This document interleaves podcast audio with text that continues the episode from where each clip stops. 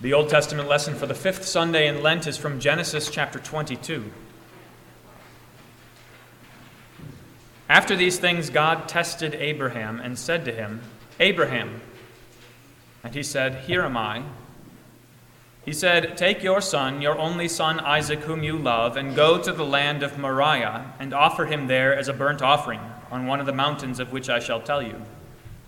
So Abraham rose early in the morning saddled his donkey, and took two of his young men with him, and his son Isaac. And he cut the wood for the burnt offering, and arose and went to the place of which God had told him. On the third day, Abraham lifted up his eyes and saw the place from afar. Then Abraham said to his young men, Stay here with the donkey. I and the boy will go over there and worship and come again to you. And Abraham took the wood of the burnt offering and laid it on Isaac his son. And he took in his hand the fire and the knife. So they went both of them together. And Isaac said to his father, Abraham, My father. And he said, Here am I, my son. He said, Behold the fire and the wood, but where is the lamb for a burnt offering? Abraham said, God will provide for himself the lamb for a burnt offering, my son. So they went both of them together.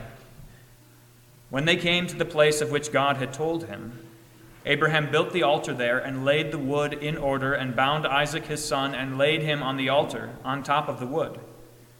Then Abraham reached out his hand and took the knife to slaughter his son. But the angel of the Lord called to him from heaven and said, Abraham, Abraham. And he said, Here am I. He said, Do not lay your hand on the boy or do anything to him, for now I know that you fear God seeing you have not withheld your son, your only son, from me. And Abraham lifted up his eyes and looked, and behold, behind him was a ram caught in a thicket by his horns. And Abraham went and took the ram and offered it up as a burnt offering instead of his son. So Abraham called the name of that place, The Lord will provide. As it is said to this day, On the mount of the Lord it shall be provided. This is the word of the Lord. One of the things that you can see clearly in our lessons this morning is that there is no sense in trying to apologize for Jesus.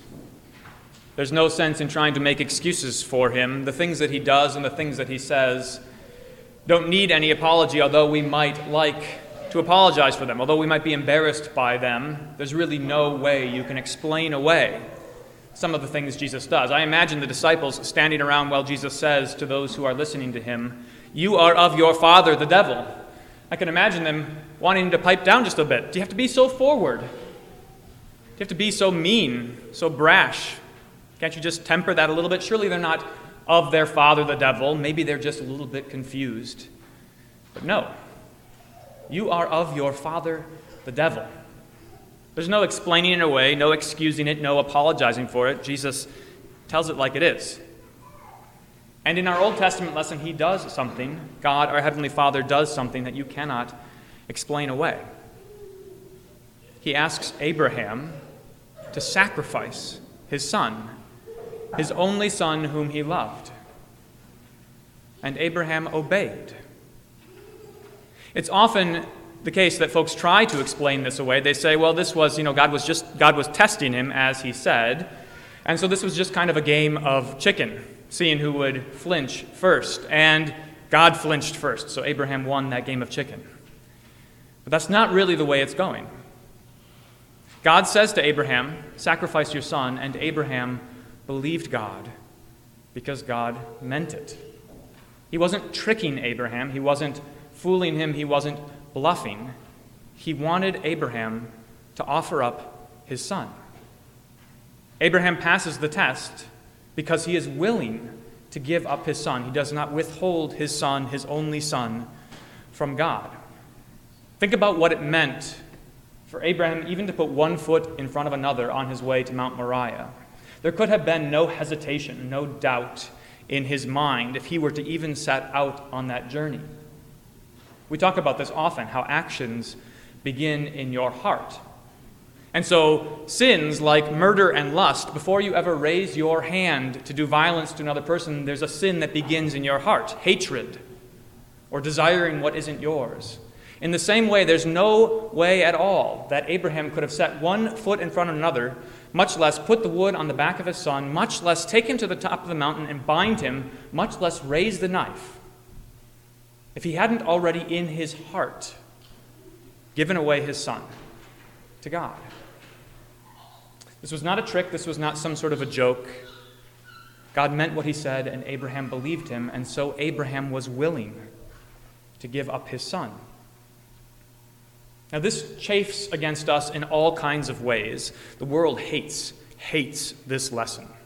And many Christians do as well. We want to apologize for God. We want Him not to be like that. We say any God who condones child sacrifice cannot be good.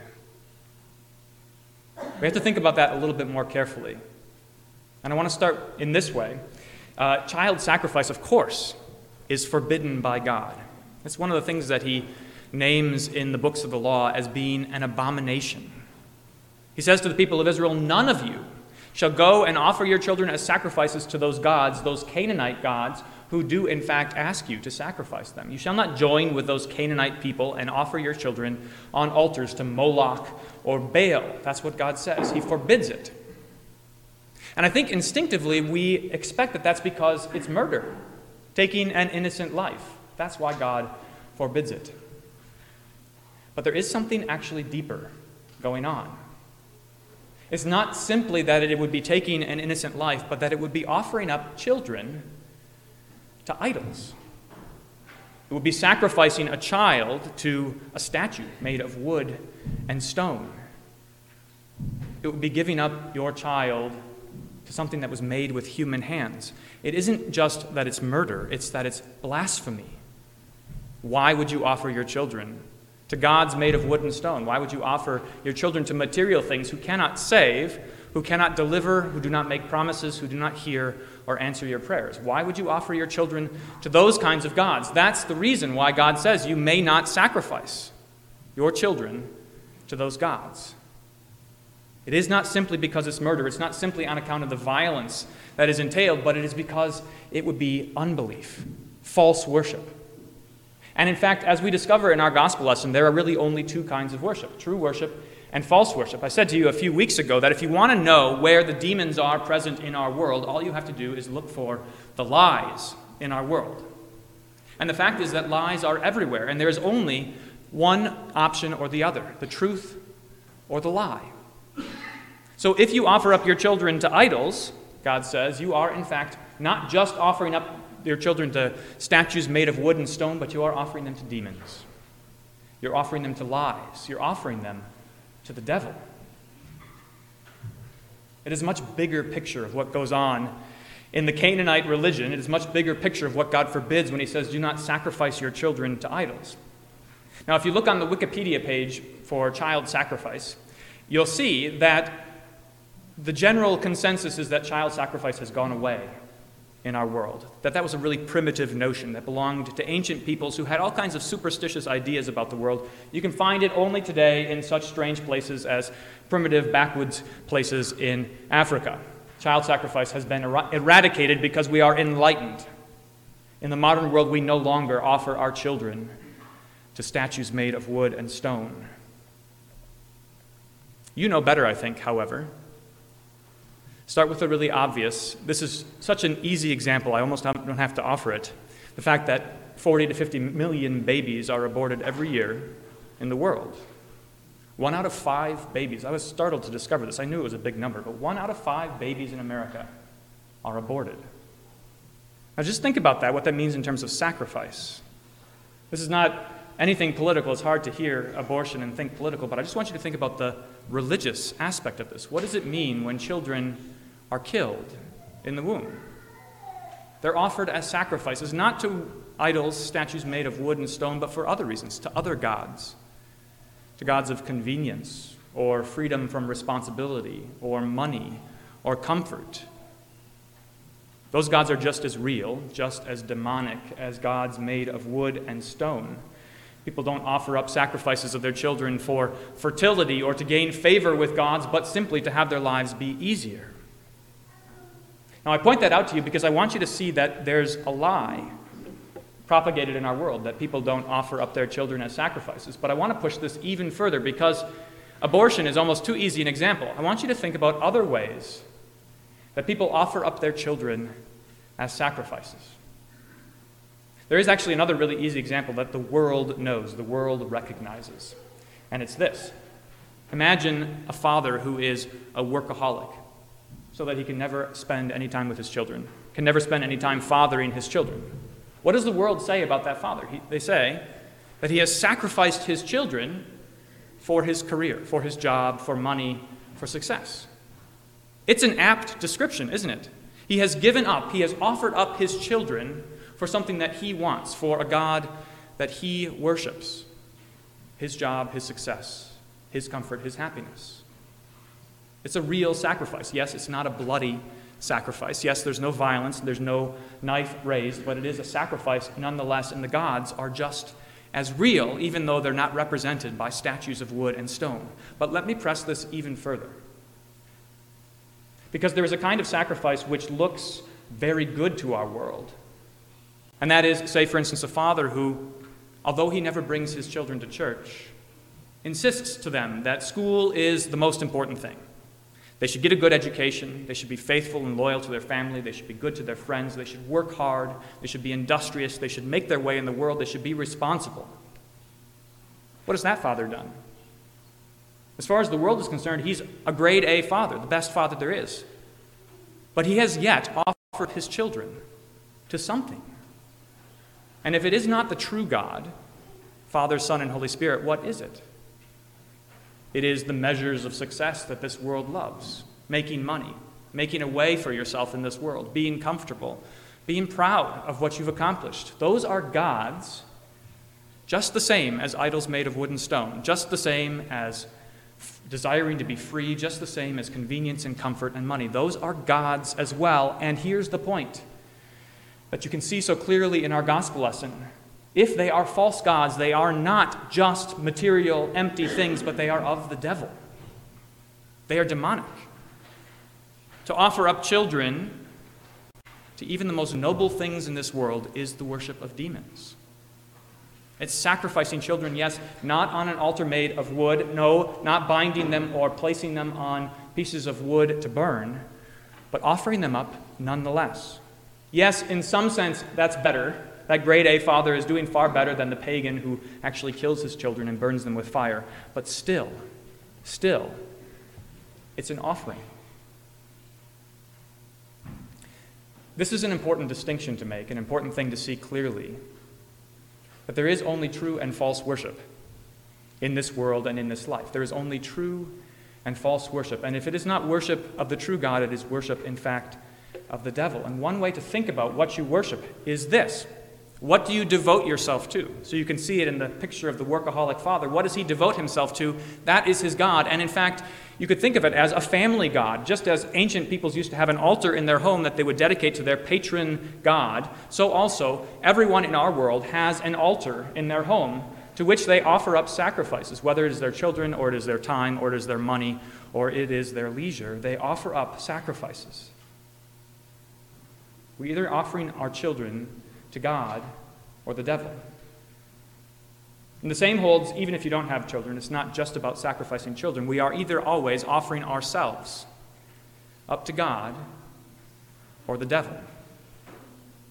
Who is pictured on your family altar? What do you devote yourselves to? To whom do you offer sacrifices?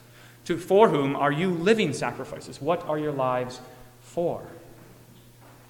Now I say all of this to get you to think, for one thing, but also to put in perspective what has happened in our Old Testament lesson.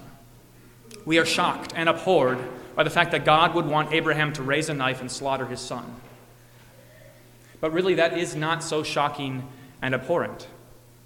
It is not wrong. God does not lie, God does not sin, God does not perpetrate evil.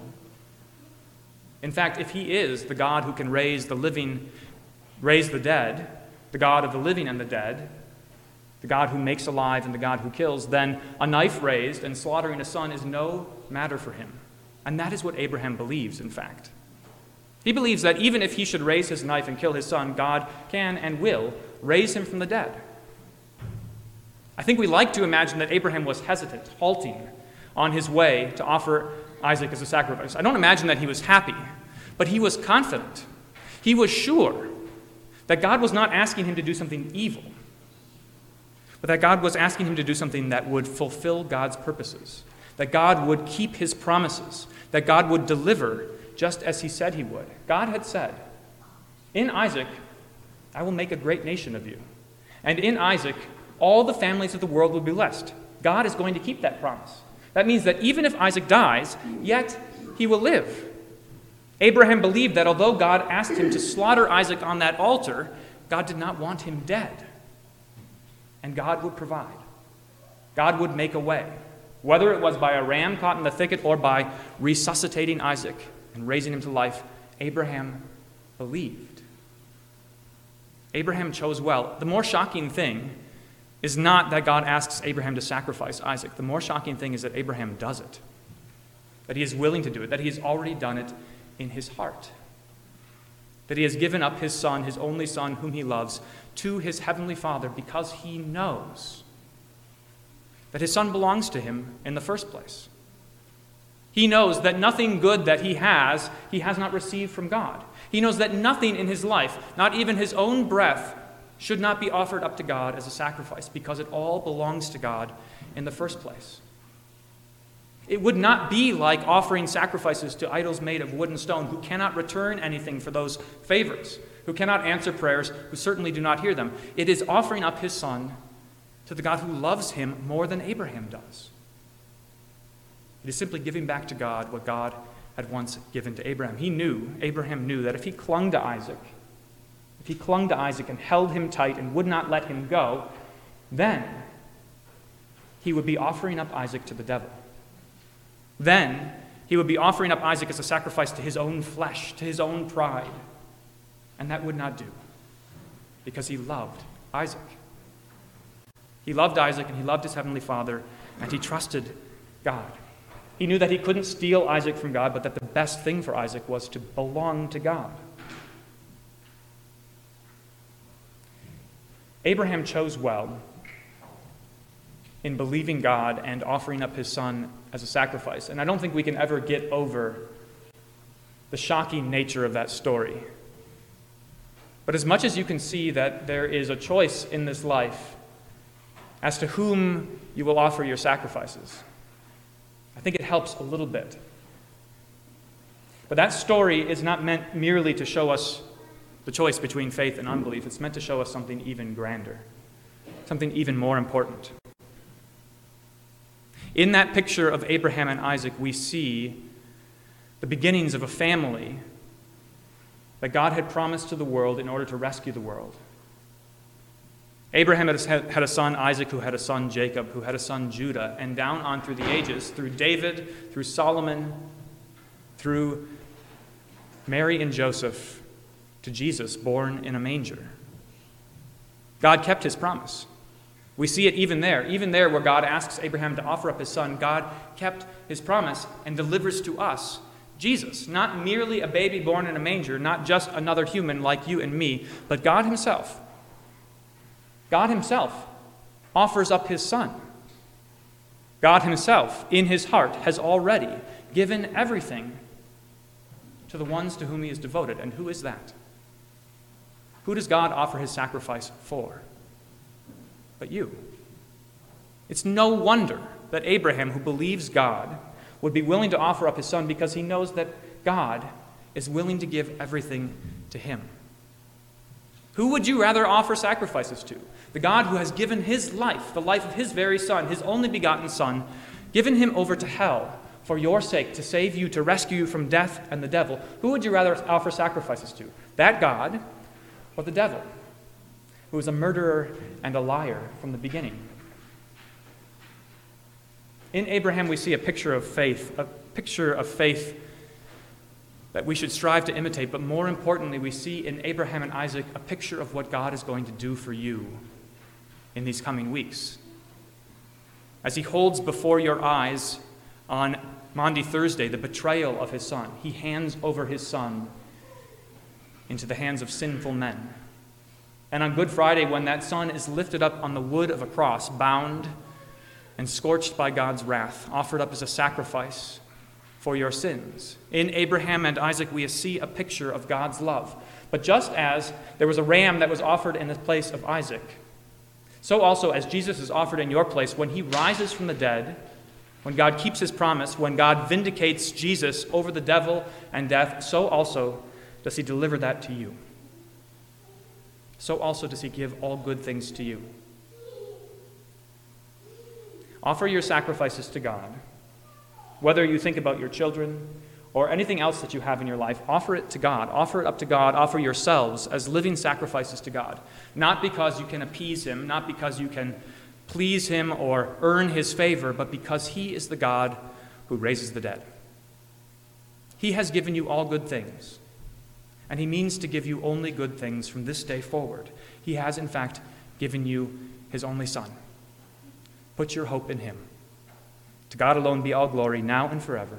Amen.